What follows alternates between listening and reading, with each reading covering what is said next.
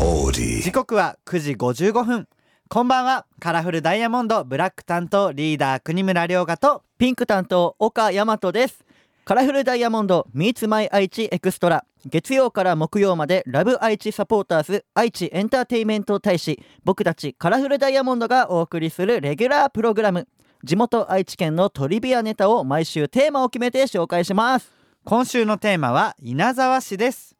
昨日は秋の味覚銀杏が日本一の生産高を誇るという話をしましたはいその稲沢市の銀杏ですが稲沢市の祖父江町を中心に生産されています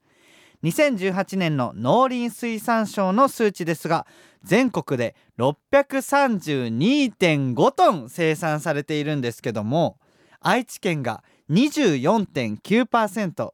2位の大分の18.9%、3位の福岡、静岡の9.1%に大差をつけての1位です。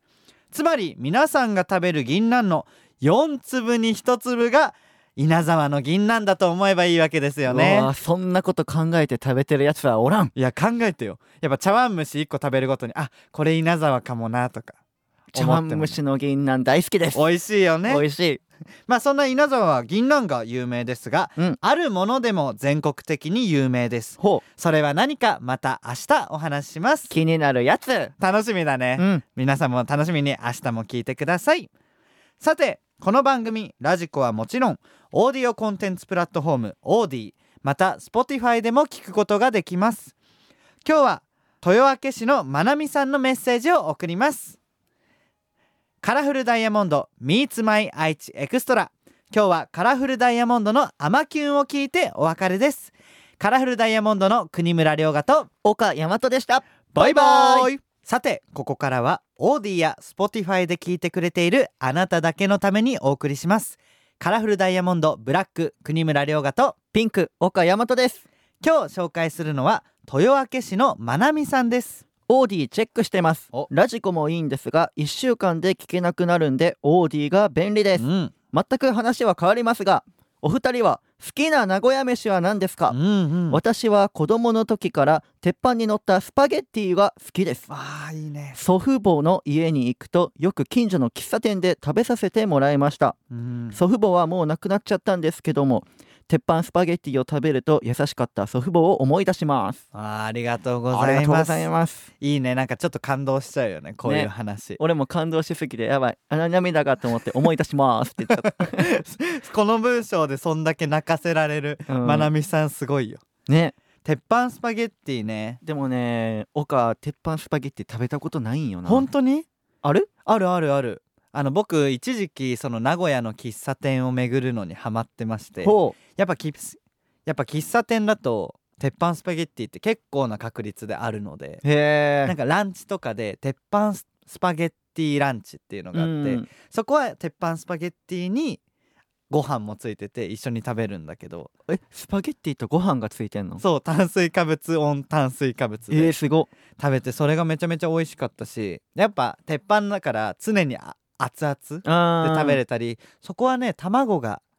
周りに敷いてあったりして見たことはあんねんなんかすごいね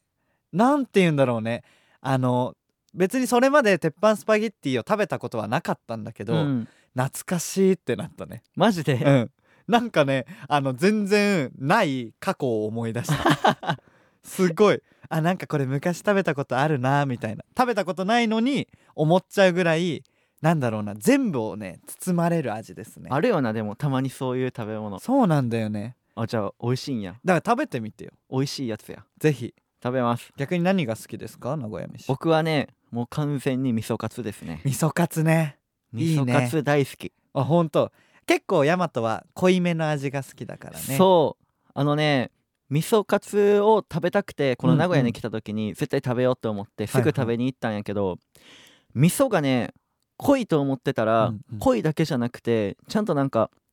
あっさり食べれたんよね思ってたより、りなんかもっとドロドロしたのとかかかってんのかなって思ったら結構さらっとしてるやんそうだね確かに確かにそうなんかだからあこの量くどいかなって思ったけど結構さらっと食べれちゃって、うんうんうんなんか、あまた食べたいってうわこれが名古屋の味噌カツかって思わされたねそうだねなんか濃い味に慣れてきた頃にやっとなんか愛知の人間になったんだなっていうのうはちょっと感じたねすごい美味しい名古屋飯はいいですねうん